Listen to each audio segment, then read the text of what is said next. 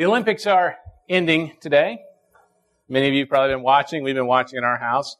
And so I'm going to begin with an Olympic story that was made famous in the movie Chariots of Fire. If you're of a certain age, you've seen that movie. Probably if you're of a different age, you have not. All right, it's the story of the Scottish runner, Eric Liddell, who was born in China to missionary parents and, and he went back to the UK for education, for, for boarding school and then ultimately for university. And always with the expectation he was going to return to the mission field. And he did that. Ultimately, he would die in a Japanese internment camp in 1945.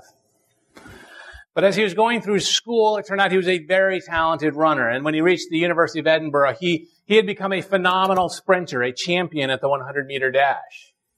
And he was an Olympian. And as the 1924 Olympics approached, there was one little problem. One of the qualifying heats for the 100, his best event, was going to be held on a Sunday. And he felt that it would not honor God's Sabbath for him to run on a Sunday. And so he withdrew from his best event and began to train for the 400, which was not his best event. Right? 400 is starting to head towards middle distance. It's run in a different style than the sprint of the 100. And, and runners are very seldom good at both the 100 and the 400, and he was no exception. His very best, personal best, was a 49.6 seconds, which was good, but not great. At the same time, he was having to, to retrain himself. His sister Jenny did not approve of his running because she thought it was a distraction from the greater purpose, the whole reason he was there to get ready for the missionary field. But little knew that his ability to run was a gift from God. It was a gift that he was using to glorify God. And so he told Jenny, I believe that God made me for a purpose. But He also made me fast. And when I run, I feel His pleasure. Well, on the day of the 400 final, he was given a slip of paper that quoted 1 Samuel 2.30. He that honors me, I will honor. Inspired by this, he sprinted the entire distance. That's not the normal practice for the 400.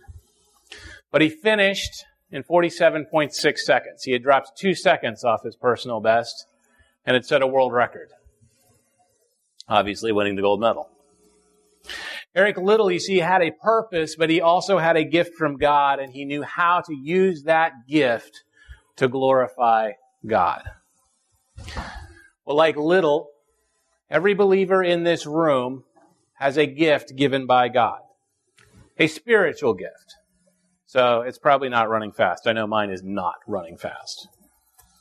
And like Liddell, we are each called to use our spiritual gift for the glory of God. And that is the theme of this morning's passage, which is 1 Peter chapter 4 verses 7 through 11.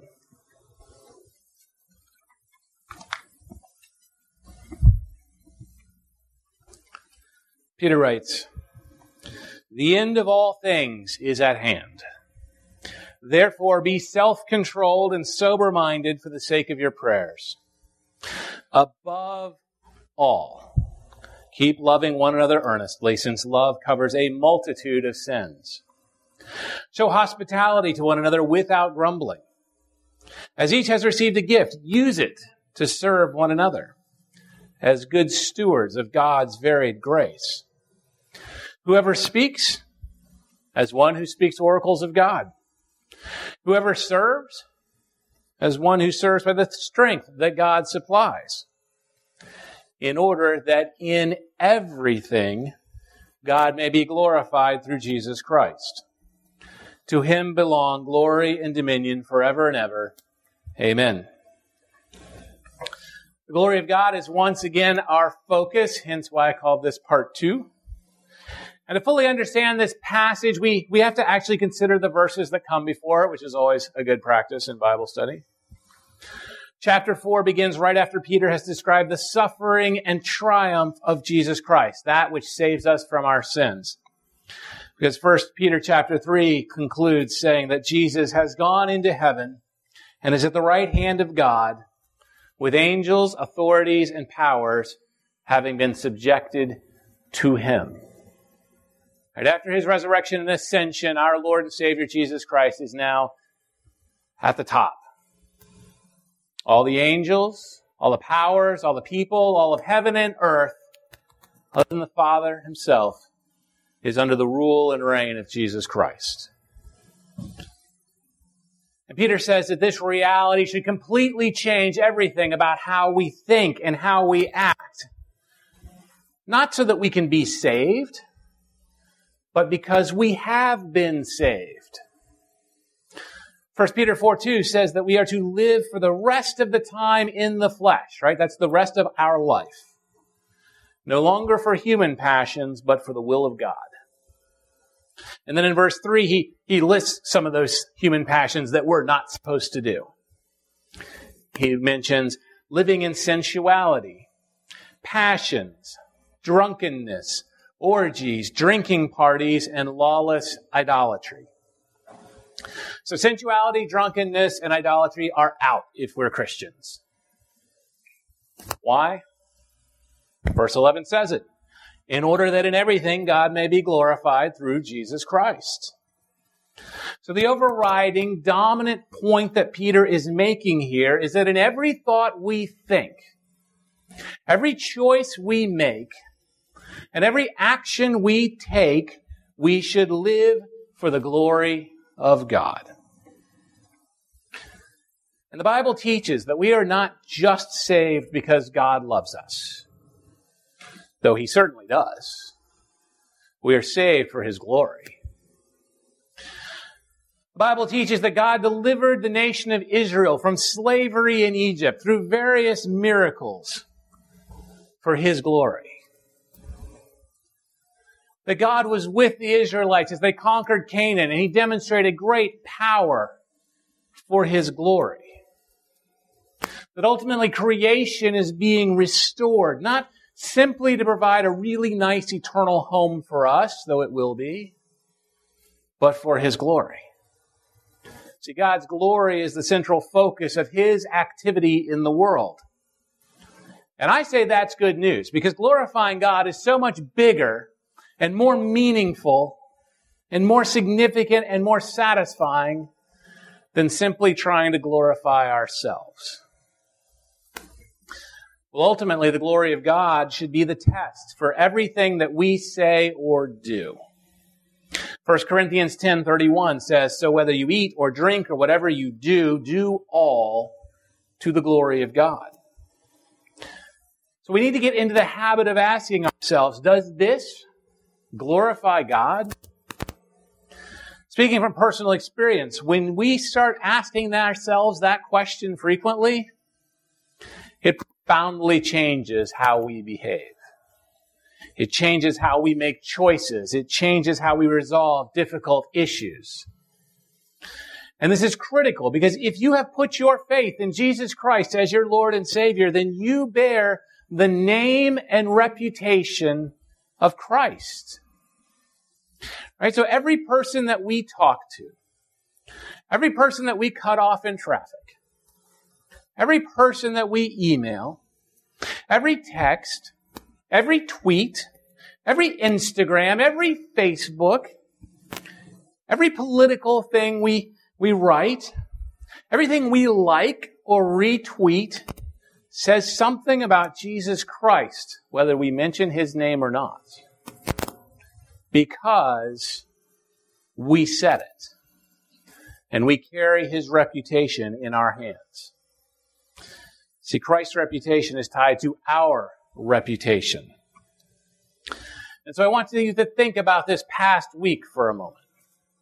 Think about what you did this week.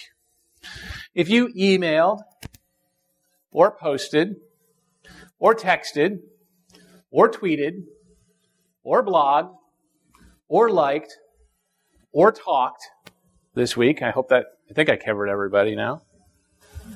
Did it all make God and Jesus look good? Would God want to be associated with what we said?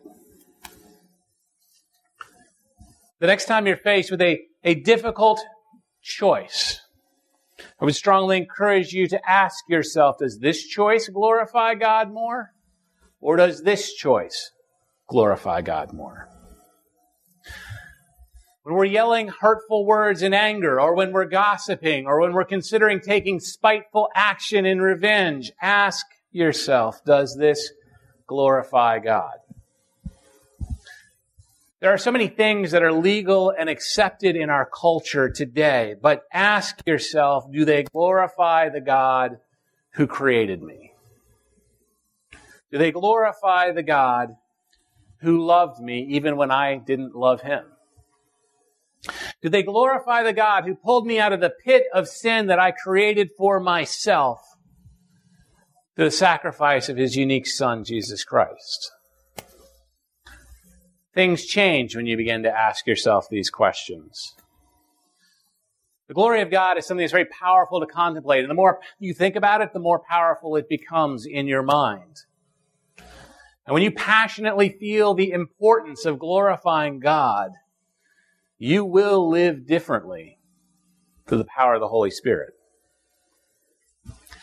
Now, today's passage involves both how to live individually and as a group for the glory of God. Peter begins by saying that individually must live responsibly for the glory of God. And verse 7 gives us two commands.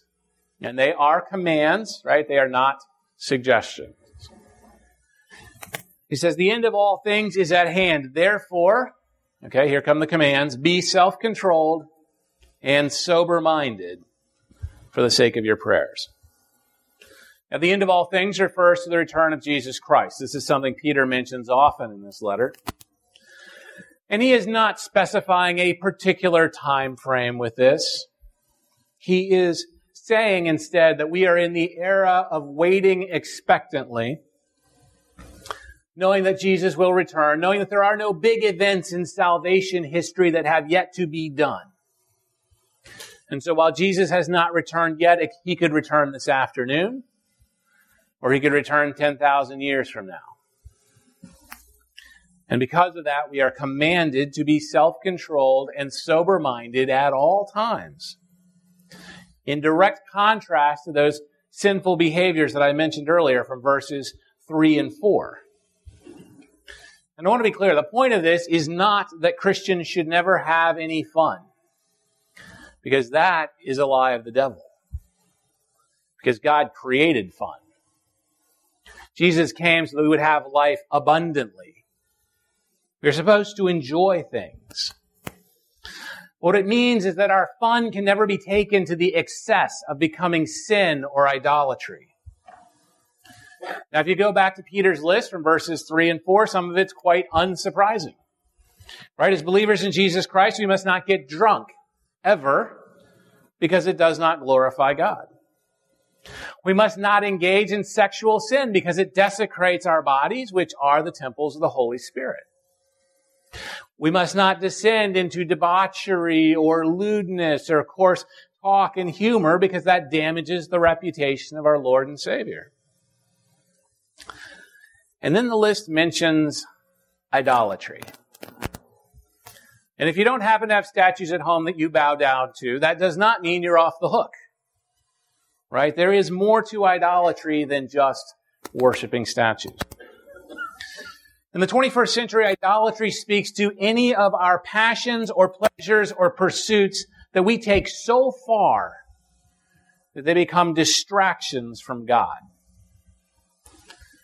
And I would suggest that most of us here struggle with idols at one point or another, whether we realize it or not. You see, our idols in 21st century America are usually good things that are taken too far. Things like cars, boats, houses, friends, family, children, youth sports, good food, good drink, golf, fishing, hiking, biking, running, video games, Pokemon Go, any of these in and of themselves can be good and fun and glorifying to God. But once they interfere with our relationship with God, they have become idols for us. When we have no time to read the Bible, but we have time to pursue our hobbies, that's what Peter's talking about. When we frequently miss church because of something that's going on on a Sunday morning or something we did the night before, that's what Peter's talking about. We have no time to pray, but we have plenty of time for our iPhones. That's what Peter's talking about. And these commands are not intended to take the fun and the joy out of our lives. Instead, they are to keep the fun from controlling our lives, from controlling us to the point where we miss the real purpose of our lives, the thing to which we've been called, which is to glorify God. So why are we to live responsibly? Well, for the glory of God, of course. But Peter is also specific. He, he says there is a particular impact of failing to live in this responsible way, and it is on our prayers. And I think that's interesting. I don't think that's what we would go to first, right? We may not think that much about prayer. But as believers in Jesus Christ, we have this astounding privilege that the creator of the universe wants to talk to us. He likes it when we talk to him. He listens to us.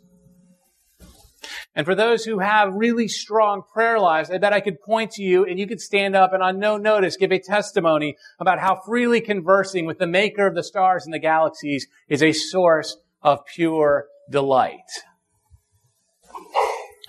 And if prayer is not that kind of pleasure for you yet, then I would encourage you to make the effort to learn to pray more effectively because praying is a skill. And like any skill, it can be learned, it can be taught, and we improve with practice. And so I'd make you, I would encourage you to make it a priority every day to talk to God and to quietly listen to Him. Peter here is calling us to be people of prayer. And I would just say there are a number of things going on in this church right now that can help you grow in prayer at the same time it supports the ministry of this church. Neil already mentioned today is day 21 of our 40 days of prayer. I'm very grateful we started on the 1st, so it keeps in sync. Today's the 21st, it's day 21. I would strongly encourage you to stay involved with that, or to get involved with that if you have not been. Right, and it, it does not matter if you are behind schedule. Just pick up wherever you left off, including day one if you haven't started yet. Right, these, these short little prayer prompts are terrific. Uh, I found them very beneficial in my prayer life. They do help prepare for the church-wide visioning process that kicks off on September 11th. So here I'm going to put a little PSA for that. All right, mark your calendar, September 11th. We will have a unified worship service at 8:45. There is only one worship service. Come for that. Then we have a breakfast. Then we have our first congregation-wide vision conversation. It's going to be an exciting day. We want everyone involved, whether you've been a part of this church for, for three, 30 years or 30 minutes. Because I guarantee you, you have something to say at this meeting. But these prayer prompts are also useful to help you get just in the right place to grow your relationship with God. And then likewise, we gather here most Sunday nights at 6 p.m. to, to gather, to pray as a group for about 45 minutes. And so I would encourage and invite you to join us. But the interesting thing, particularly as a 21st century all American individualist American, is that even more important than living as responsible individuals for the glory of God, the heart of today's passage is commanding us to live in community for the glory of God. Because after verse 7, the rest of the passage is actually about how we live as a community, as a church body, for the glory of God. Verse 8, above all, keep loving one another earnestly, since love covers a multitude of sins. See, the heart of every aspect of how we relate to one another as a church must be love. It quite simply, it's Christ's command in John 13, 34. A new commandment I give to you that you love one another just as I have loved you you also are to love one another. We are to love each other the way that Jesus first loved us. And how did he do that? By voluntarily going to the cross for us. By suffering a humiliating and excruciating death for us. Because we have each sinned. Because God wants to restore us to relationship with Him because of His love and His mercy and for His glory. This is the good news of the gospel of Jesus Christ, that He loved us so much that He suffered and died for us, that He was raised from the dead, that everyone who puts their faith in Him will have their sins forgiven with certainty, and will have everlasting life with certainty. And because He loved us, He commanded us to love one another the same way, the same sacrificial way. No matter how unlovable that person on the other side of the sanctuary might actually be. It does not matter how you feel about someone. I suspect many of us could name the name of someone here who has offended us or hurt our feelings at some point in the past, or vice versa, that we've offended, that we've hurt. And I say this not because I have a list in my head, but because this is a church, which means it is full of people who have residual sin in their heart, and that sin gets out sometimes. Sometimes it erupts like a volcano, sometimes it leaks like uh, something quite like toxic waste or something. It gets out. We do things we regret. But love Peter says, covers a multitude of sins. And this early church proverb does not mean that love for one another literally makes the sins go away. That's what the sacrifice of Jesus Christ does. It simply means that love allows us to choose to overlook each other's little sins and failures. And this is because biblical love is not a feeling towards someone. You don't have to particularly like them to love them. Biblical love is a choice of attitude and action towards them, and Peter explores both of these this morning. Verse 9 illustrates the loving attitude. We're told to show hospitality to one another without grumbling. So here's the thing. If we do a good deed for someone else here, but we're grumbling about it in our hearts, we're resenting it in our minds, or we're complaining about it to our friends, that's not love. That might be a misplaced sense of duty. It might be a result of feeling guilty. Right? It might be a desire to get applause from other people, but it's not love. Because genuine love chooses to keep that positive, cheerful attitude, even if we know we're being taken advantage of. Even if we know the other person doesn't deserve it. Because we've been given love that we don't deserve. This isn't possible under normal circumstances. It's not human. It's not natural. But as believers in Jesus Christ, we don't live in normal circumstances, do we? We live in the love and the grace and the mercy of Jesus Christ. And if we remember that as we pray and study the Word every day, it gets a lot easier to maintain that positive spirit as the Holy Spirit works in us. So, how's your attitude? towards other people here in this church. Now, verses 10 and 11 address our action, right? Verse 9 was about attitude, verses 10 and 11 are about action. And specifically, we are told that we are to use our spiritual gifts to serve one another in love for the glory of God. Every believer has at least one spiritual gift that has been given to them by God to help build this church up, whether you realize it or not. There are a wide variety of gifts, and yours are quite likely different from mine. Peter kind of lumps them into two categories, but if you want a more detailed list of the gifts, I would recommend Romans 12, 1 Corinthians 12, and Ephesians 4. The total collection of these gifts as they come together within the community that we call church it's only as we bring our gifts forward and use them that we can be fully functional and effective in glorifying God as a church. And so Peter summarizes these gifts, and the, and the point of it, the crucial point he is trying to make about them is that we are to serve one another. We are to use them to serve. So verse 10, as each has received a gift, use it to serve one another. And again, each of your gifts are different from your neighbor's, probably. That's what Peter means when he talks about God's varied grace. Here he doesn't mean grace as in salvation. He's referring to the gifting. And it's varied because there are so many different gifts.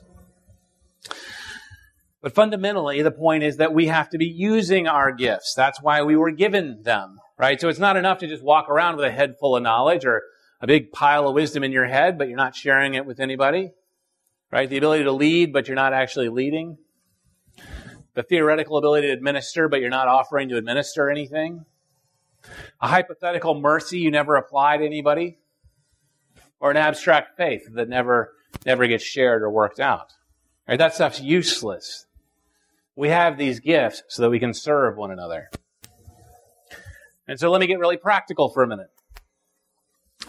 If David Platt has you realizing that you should be involved in making disciples, and you should be, Matthew 28, 19 and 20 makes clear the responsibility of the church is to make disciples as part of the church. We are part of the disciple making process. And if Peter here this morning has you realizing that you need to be using your spiritual gifts and that maybe you aren't right now, then let me offer you a great way to do both. Three weeks from Wednesday, Team Kid begins again on Wednesday night, and that is our discipleship program for elementary school students. It's pretty cool. It's not just for kids from who come here on Sunday morning. We draw in a lot of kids from the neighborhood who want to learn about God, live for Jesus, and use the Bible. We're every Wednesday, 6.30 to 7.30. This year is a, they published a new curriculum. I like it a lot because it systematically works through a lot of the great truths of the Bible. Things like who God is, who Jesus is, what he did, who we are as human beings, sin and salvation, and why we can trust the Bible. But in order to launch in about three and a half weeks, we still need some teachers and some assistants. Now, the leader guide is very thorough. Forming a, a lesson is relatively easy to prepare because so much of the material is provided. And this is an excellent way to use your gifts and make lots of disciples. So if you would, please talk to Audra Skiba. She's not here. You can talk to Bill over there, yeah, or me, and we can help you get connected in this way to use your gifts to make disciples. Now, as we prepare to go out into the world this morning, I want to emphasize that the things in this passage today, the things in these verses, are not suggestions or advice. Right? This is not self-help ideas. These things are not optional for Christians. They are commands. The nice thing is the original is very clear, whereas English you can be ambiguous. They are commands. We are to be responsible. We are to love one another. We are to overlook one another's inevitable faults and failings. We are all to use our spiritual gifts for the glory of God. And if you do not use your gift, if you just come here on Sunday morning and enjoy great music and some okay preaching, if you come here Sunday after Sunday, but you never get involved in ministering and using your gift, then you are not only disobeying God, you are not only being a poor steward of the grace that He has given to you, you're not only denying yourself the pleasure of being in God's will, and there is nothing like being in God's will. That certainty you have that you are doing the thing He made you to do. But you are leaving us incomplete as a church. You are limiting our ability to make disciples of all nations, starting at this intersection and moving out to the ends of the earth. Won't you please pray with me? Heavenly Father, we are so grateful for what you have done for us through the sacrifice of your Son, Jesus Christ. Through our faith in him, we have the promise and certainty of eternal life with you. But Lord, we recognize too that comes with responsibility. An obligation to glorify you and how we live, to not just come here on Sunday morning and be good, but to glorify you every day in every way. So as we leave this morning, Lord, help us to, to be people who honor you, who glorify you, who maintain the reputation of Jesus Christ. Help us to be people who love one another and serve one another the gifts that you have given us. It's in Jesus' name I pray. Amen. The call this morning is to live for the glory of God. So that's the question. Are you living for God's glory? The first step is to trust in Him as your Lord and Savior. If you have not already done so, I invite you as we sing to come forward, to pray, to put your faith in Him, and to receive eternal life. But the next part's the hard part, right? Living a life that glorifies God every day. So are you living responsibly for God's glory, or are there are there areas in your life where there is some sin, some dishonor to Christ that you need to confess and repent and turn away from? If so, I urge you to do that while we sing. You can pray from your seat or you can come forward, kneel at the stairs. And the question is, are you living in community for the glory of God? If you're not a member here, but you feel like God is calling you to make this church your family, won't you come forward and unite with us? For everyone here, I would urge you to examine your life in community, in this church community. Right? Do your attitudes and actions glorify God by loving, serving everyone who's part of this community? Or is there an area of a resentful attitude or a failure to use your gifts that you need to, to repent of? Once again, now's the perfect time to confess your sin to God, and we know He is faithful to forgive.